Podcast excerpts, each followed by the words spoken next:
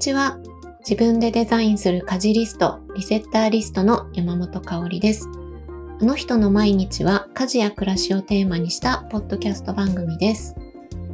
えー、さて、3月になりました。もう年度末も年度末で確定申告とか忙しくされてる方も多いんじゃないでしょうか。えっと、私も4月からちょっと新生活が始まるということで、準備でバタバタ毎日タスクに追われている感じです。えっと、一応海外渡航を予定してるんですけども、ちょっとコロナもね、あるので無事にことが進むのか、なんか本当に不安と心配だらけっていう感じなんですけれども、ただやっておかないといけないことっていうのはいろいろあるので、えっと、ワクチン接種がね、結構種類がたくさんあったりして、えっと、私は20年前に結婚した時に、シリア、中東のシリアにね、3年ほど行ってたんですけれども、その時も何種類も、えっと、ワクチンやったんですよね。ただ、もうね、さすがに時間がだいぶ経って効果がね、落ちちゃったりしてるので、今、接種中という感じです。なんか、1日に3本とかやったりする時もあるので、ちょっと気持ち的に疲れたりとか、体は全然大丈夫なんですけども、はい、なんかやることだらけです。が、えっと、 Notion っていうね、ツールを使って、えっと、私の場合は仕事の管理と家族でやらないといけないことのタスク管理。で、あとは紙の手帳に毎日の to do を落とし込んでとか、で、なんとかやってるんですけど、もうやってもやっても、次々新しいことが舞い込んでくるっていう感じで、なんかごそっと忘れてそうで怖いんですけど、まあ、なんとか粛々とやっていくっていう感じで過ごしております。はい。そんな、なんかちょっと愚痴っぽい感じで 始まってしまったんですけれども、えっと、今日は何について話そうかなって考えてたんですが、えっと、今回はね、ちょっと普段なかなか話すことがない、えっと、ポッドキャスト番組、この番組の収録の裏側についてお話ししてみようかなと思います。えっと、使ってる機材とか、アプリとか、えっと、編集ソフトとか、あと企画とか進行とか、そんな感じ。で、本当はね、家事とか暮らしがテーマなんで、全然違うじゃんって感じになっちゃうんですけども、ちょっと今バタバタすぎて、じっくり考える、えっ、ー、と、時間の余裕ないっていうのもちょっと大きな理由の一つにはなっちゃうんですが、でも、あの、いつかね、ちょっとこれやりたいなって思ってたテーマなので、もう今回やってしまおうと思います。はい。なので、えっと、ちょっとね、そういう番組の裏側とかはあんまり興味ないっていう方もいると思うんですけど、逆に、えっと、ポッドキャストの収録について興味がある方は、えっと、この回楽しいんじゃないかなと思うので、えっと、聞いてみてください。あの、やり方っていうのは本当山ほどあるので、正解とかないんですけど、私がどうやってるかっていうことを紹介するっていう回になります。はい、じゃあちょっとやっていきますね。えっ、と、ポッドキャストを私が始めたのが2020年の、えっ、と、5月でしたので、今で1年と10ヶ月になります。で、基本的には毎週1本配信っていう形でずっとやってきてるんですけど、今年に入ってからは、ちょっと引っ越しがね、落ち着くまではあのちょっと時間がなかなか取れないということで、各週で、えーと、月4本やってたのを月2本に今減らして配信しています。で、えっ、と、今回で92回目の配信になるので、もう数ヶ月経てば100回についに到達するなというところまで、なんとかじわじわ来ております。はい、よく続いてるなと自分を褒めたいという感じなんですけど、えっと、ゲストをね、お迎えする回と、私の一人会、今回みたいなね、のを混ぜながらやってきて、えっと、これまでの合計再生回数を、えっと、見てみたら、21.5K と表示されてたので、2万1500回再生という感じなのかな？合ってるかな？合ってますよね、多分。うん。で、えっと、推定視聴者数っていうのも出るんですけど、リスナーさんですよね。だいたいこのくらいじゃないかなっていうのが、えっと、今見たら218人ってなってました。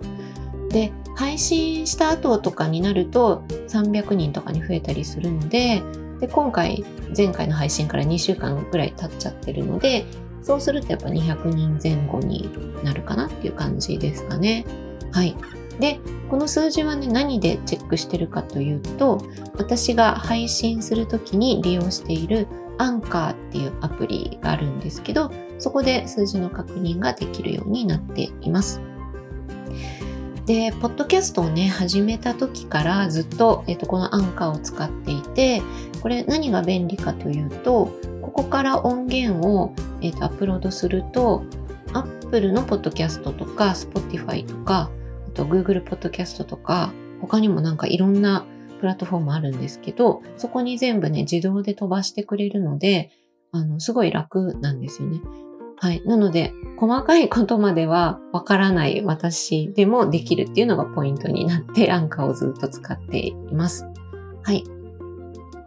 で、ちょっと先にね、アンカーでの配信の話をしてしまったんですけど、えっ、ー、と、どういう順番で話そうかなと思って、えっ、ー、と、企画のところから配信するまでを順を追ってやってる作業と、えっ、と、そこで出てくる機材紹介とか、アプリ紹介とかっていうのをしていこうかなと思います。まず、最初にやることは企画を考えること。うん、企画っていうか、まあ、一人会の時は、今回みたいに、あ、じゃあ今回は、ポッドキャストの裏側について話そう、みたいな感じでテーマを決めて、で、私は Notion って最初にもちょっと話したツールで情報管理大体やってるんですけど、Notion の中に、あの人の毎日っていうポッドキャストのページを作ってあって、その中にボードビューでえっと、1回ごとの話す内容をまとめていっています。で、特に一人会は細かくまとめていて、今もそうなんですけど、なんかざっくりの箇条書きだと、頭の中で話したいこととかが全部飛んでしまうので、私の場合緊張しちゃって。なので、もう話し言葉で話してる感じで思いつく順にどんどんタイピングしながら、あの、打っていってるんですよね。で、それを今もチラチラっと見ながら、あの、話していくっていうスタイルです。なんかこう、スムーズに次々話してそうに聞こえると思うんですけど、あの、かなり実は細かく書いていて、うん。で、まあそれを見ながら途中で思いついたこととかあったら追加して話したり、これはもう飛ばしちゃおうとか思ったら飛ばしたりっていうことはやってるんですけど、なんか本当話すの実はめちゃくちゃ苦手で、緊張しちゃうから、あの、一通り全部ここに書いてあると、なんていうのかな、こう、真っ白に飛んじゃった時に大丈夫っていう安心感があって話せるっていうところがあるので、そう、あのね、書いてないとダメなんですよ、私の場合は。はい。なので、一人会は結構細かく書いています。ただ、えっと、ゲストの時はまたちょっとスタイルが違っていて、ゲストの方を、えーと、お誘いするときは、まず最初に事前にこちらから、えーと、お声掛けをしますよね。うん。で、ほぼね、出ていただいている方は、もともとの友人か、えっ、と、ネット上でちょっと付き合いがあるとか、知り合った方に、えっ、と、出てもらうことが多いので、もう完全に初めましての方をお誘いするってことは、ほとんどないかなと思います。うん、で、えっと、企画書っていうか、まあ、企画書っていうか、まあ、ざっくりとした番組の説明、こういうことを、えっと、話す番組で、こういうことをお聞きしたいです、みたいな自分の気持ちを書いた、えっと、A41 枚、表裏みたいな感じの企画書を作ってあるので、それを PDF にしたものを添付して、えっと、お誘いしています。で、えっ、ー、と、出演 OK だよっていうことだったら、事前に、え、ー、と、Google フォームでアンケートを作ってあるので、そこに回答してもらう形で、えっ、ー、と、お送りします。で、それを読んで受け取った後に、えっと、じゃあこの話もっと聞きたいなっていうところを私の方でピックアップして、簡単な進行表に落とし込んで、もう一回 PDF にしたのをゲストの方に送り返しています。うん。えっと、話ね、すごい慣れてる方もいれば、えっと、私の本当お友達、昔からの友達とかにも出てもらってるので、そんなに話すのあの、慣れてないよっていう方もいたりするので、あの、進行表があった方が安心って言ってくれる方もいるし、何より私自身が緊張して頭の中が真っ白になっちゃうと一応ホストなので、あの、話が進んでいかなくなっちゃうから、安心材料としてもう進行表は絶対ないと心配って感じで用意しています。で、何が書いてあるかっていうと、基本的には最初と最後の挨拶の流れとか、あと2人で話すトピックを箇条書きにしているっていう感じですかね。なので、あの、一人会の時ほど細かくは全然書いてなくて、えっと、この話、この話、この辺のことを聞きたいですっていうのを相手にも伝わるようにっていう形でお渡しして、それを見ながら進めています。はい。ただ、えっと、今ね、毎月レギュラーで参加してくださってる、えっと、家事シェア研究家のミキさんとの会は、えっと、 Notion でざっくり箇条書きにして話したいことを書き込んでお互いに進めるっていうスタイル、割と緩めにやっています。 Notion の中で、その、えっ、と、ページだけを共有してっていう形で、ミキさんにも書き込んでもらうようにしてますね。で、あの、ミキさんはもう本当お話も上手なので、私も安心して一緒に進めて、あの、いるっていう感じなので、細かくあんまり書かなくても大丈夫っていう形で、ちょっとだから他のゲストの方、あの、毎月その単発というか、1回限りというか、1回2回限りで終わってしまうゲストの方との進め方とはちょっと違う形になっています。はい。で、えっ、ー、と、収録日が来たら何をするかというと、えっ、ー、と、ゲストの方と Zoom でつないで収録しています。で、音源を、えっ、ー、と、私のえっ、ー、と、パソコンの中で別撮りしておいて、後で音量とか、咳払いとか、雑音とか、そういうのを私の、私だけの音源とゲストの方の音源を別々に調整するっていう形にしています。で、えっ、ー、と、私の収録環境としては、えっ、ー、と、以前、えっ、と、この番組にね、ゲストにも来ていただいた、私がめっちゃ毎週楽しみに聞いてる、あの、おっさん FM っていうポッドキャストがあるんですけども、そこに、えっ、と、いつも、あの、出てお話しされてる、長山さんっていう方がいらっしゃるんですけども、長山さんにね、教えてもらった、ロードっていうところ、メーカーの、えっ、と、マイク、NT USB mini っていうタイプのマイクを使っています。で、このマイクは、あの、ポップガードが内蔵されているので、それが別で買う必要がなくて、で、USB でつなげられてっていう形の、えっと、マイクなんですけど、えっ、と、1万5千円くらいだったかな。だったと思います。なんか最初予算1万円ぐらいでいいのないですか？って質問して教えてもらったんですけど、いや、これからもポッドキャスト頑張るぞってすごい思ってた時だったので、えっと、ちょっと奮発して買いました。で、音はすごくね、良くて気に入っています。はい。で、このロードのマイクを Mac につないで、で、このマイクそのものの裏にヘッドホン端子がついてるので、そこに、えっと、BOSE のヘッドホンをつないで、で、自分の音声も耳から確認しながらっていう状態で収録しています。で、この BOSE のヘッドホンは、えっ、ー、とね、もともと夫が使っていて、それを使わなくなった後、娘に、えっ、ー、と、お下がりになって、で、娘もなんか自分のヘッドホン買ったからって使わなくなって、それをさらに私がもらったっていう、めちゃめちゃ古いと思うんですよね、これ。何年前のだろう。もうちょっとボロボロになりつつあるので、どうかなと思ってるんですけど、まあ一応使えるので、私はそれを使わせてもらって収録しております。はい。で、あのヘッドホンにしておくとゲストの声もこっちから聞こえるので、えーと、マイクからは自分の音声だけを拾って収録できるっていう状態になっております。はい。で、えっ、ー、と、ゲストの方にも、えっ、ー、と、簡単なものでいいので、イヤホン、ヘッドホン用意してもらって収録に臨んでいただくっていう形にしています。やっぱりマイクがね、あると、あの、雑音も減って、聞く方のストレスも軽減できるので、まあ今はね、リモートも増えたので、皆さん何かしら家にヘッドセットあったりするので、それを用意してもらって収録しています。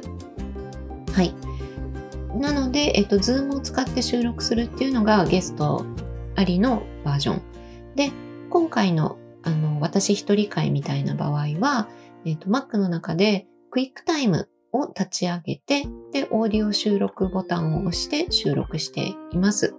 はい。えっと、比べるとね、やっぱり QuickTime の方が音はやっぱ綺麗に取れる。あの、 Zoom だとそういう圧縮がかかってるみたいなので、綺麗にちょっと音声の綺麗さっていう点ではやっぱりちょっと劣る部分はあるんですけれども、でもゲスト会は Zoom 経由であの別撮りで収録みたいにした方がもう楽なので、そこはもうそれで十分かなっていう形で使い分けています。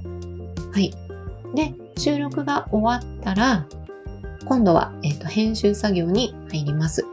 で、編集ソフトも、まあ、いろんなものがあるので、皆さん、あの、それぞれだなって思うんですけれども、私は何を使ってるかというと、Adobe のプレミアラッシュを使っています。えーと、プレミアプロもね、あって試してみたことがあったんですけど、もう機能が多すぎて、私にはちょっともうどのボタンが何なのかっていうのがコントロールができない不可能っていう感じだったので、えっ、ー、と、そちらはやめにして、で、ラッシュを使っています。ラッシュは、あの、プロのライト版みたいなところがあるので、私にはこれで十分かなっていう形で愛用しています。で、えっ、ー、と、そう、なんであのプレミアってその動画編集のためのね、ソフトなんですね。で、なんでそれ使ってるかっていうと、えー、と私の場合は音源を、えーと、YouTube にもアップしています。なので、YouTube にアップする場合は、動画になっている必要があるので、えーと、動画をまず作るっていう作業から始めています。はい、動画といっても、えっと、画像の部分は静止画をつないでるだけなので、基本音源が聞けるために、えっと、画像をつけて動画にしてるっていう感じなので、えっと、そんな複雑なことは何もしていないんですが、YouTube にアップロードするための MP4 のデータを最初に作るっていうふうにしています。うん、で、えっと、最初にやることとしては、えっと、タイトルをまず考える。えっと、ポッドキャストとか、に、えっと、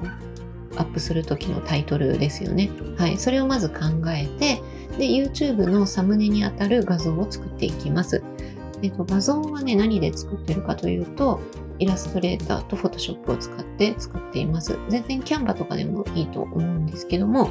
えっ、と、私は使い慣れているイラストレーターと Photoshop でやっています。で、ゲストがいる場合はゲストの写真も一緒にはめ込んで、えーと、画像を作る。で、作った後にプレミアラッシュに移動して、えー、収録した音源と画像を合体していきます。で、ここで、えー、最初から全体を聞きながら、えーと、気になる咳払いだったり、言い直したい箇所とかがあったら、その辺を編集して、あと音量がだいたい合うように調整したり、雑音を外したりっていうのを調整していきます。で、えっ、ー、と、その後に、プレミアラッシュに最初から入っているフリー素材の BGM を私は使っています。それを追加して、えーと、書き出すと MP4 の動画データが完成します。はい。で、えっ、と、プレミアラッシュだと音源も、えっ、と、自動でね、あの、音が喋ってる音がないところは音を勝手に大きくして喋り始めたら小さくするみたいなことも自動でやってくれる機能がついているのですごい楽でであの話してるところのバックグラウンド再生というか、えっと、後ろで話すときは音をこのぐらい絞るっていうのも調整できるので、えっと、便利に使っております。はい。ただね、なんかたまに私の編集の仕方がおかしいのか、バグなのかちょっとわかんないんだけど、えっと、たまに編集ポイントをこう、ちょっと切って貼ったところの音声がぐってね、なんか音量が下がってしまうところがたまにあったりして、そう、なんかそこがね、すごい気になるんだけど、でも、またかといって書き出しからやり直すとすごい時間かかっちゃうから、もう面倒なのでそのままにしちゃってることが多々あります。ので、たまにね、ちょっと聞きづらい時あるかもしれないんですけど、そこは私も気になっているけど、そのままにしているところです。はい。で、あの、一番最初の頃は慣れてなかったのもあって、編集も結構細かく手を入れてたところがあったんですけど、えーと、最近はもうなるべくそのまま本当に気になるところとかだけをカットするみたいにしていてあのそうですねゲストの方が話していただいているところはそのままにしたりとか、えーと、私もちょっと言い直したりとかしてるところはもうそのままでいいかなって思えるようなところは手をね加えすぎないようにっていう風な形で今はやってますかね。はい。で、MP4 のデータの書き出しが終わったら、今度はそれを再度、えっ、ー、と、ちゃんと完成品としておかしなところがないかなっていうのを主張しています。で、それはね、もう大体倍速で再生してみて、えー、ごそっとなんか音声抜けてるみたいなところがないかっていうのをチェックするぐらいの感じですかね。で、それを聞きながら内容を箇条書きにまとめる作業をしています。で、今度はそのデータを YouTube と最初に紹介したアンカーに、えーと、アップロードしています。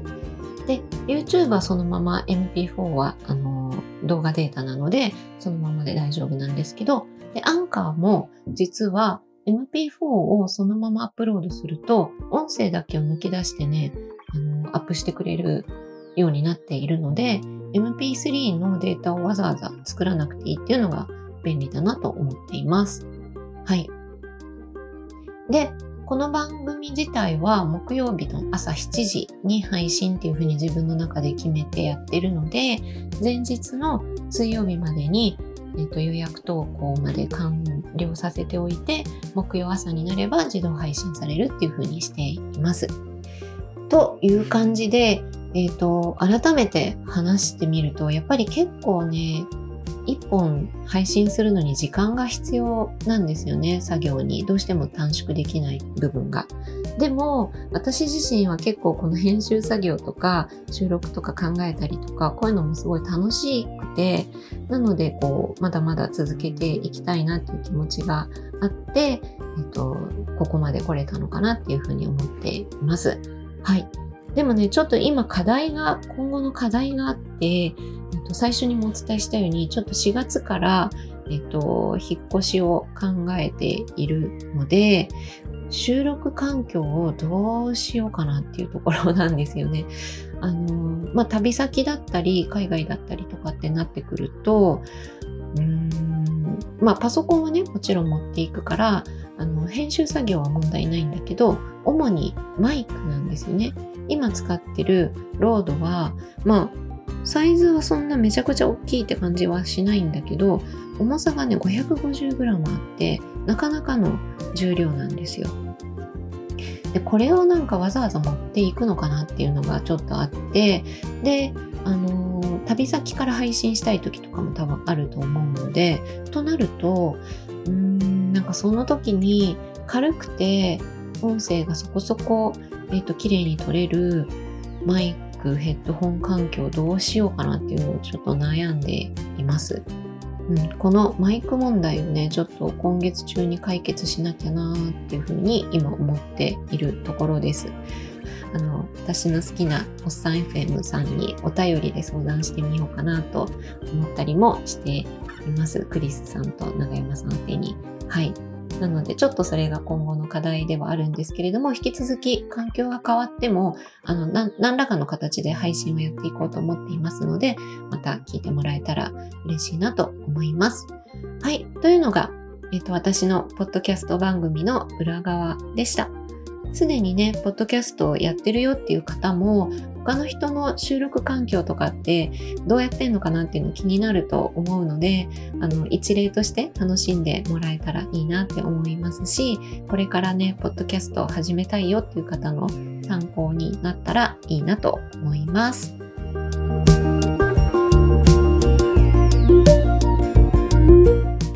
今回のあの人の毎日はここまでとなります。概要欄にお便りフォームをご用意しています。感想、質問、トークテーマなど募集していますのでよろしくお願いします。それではまた次回お会いしましょう。山本香里がお届けしました。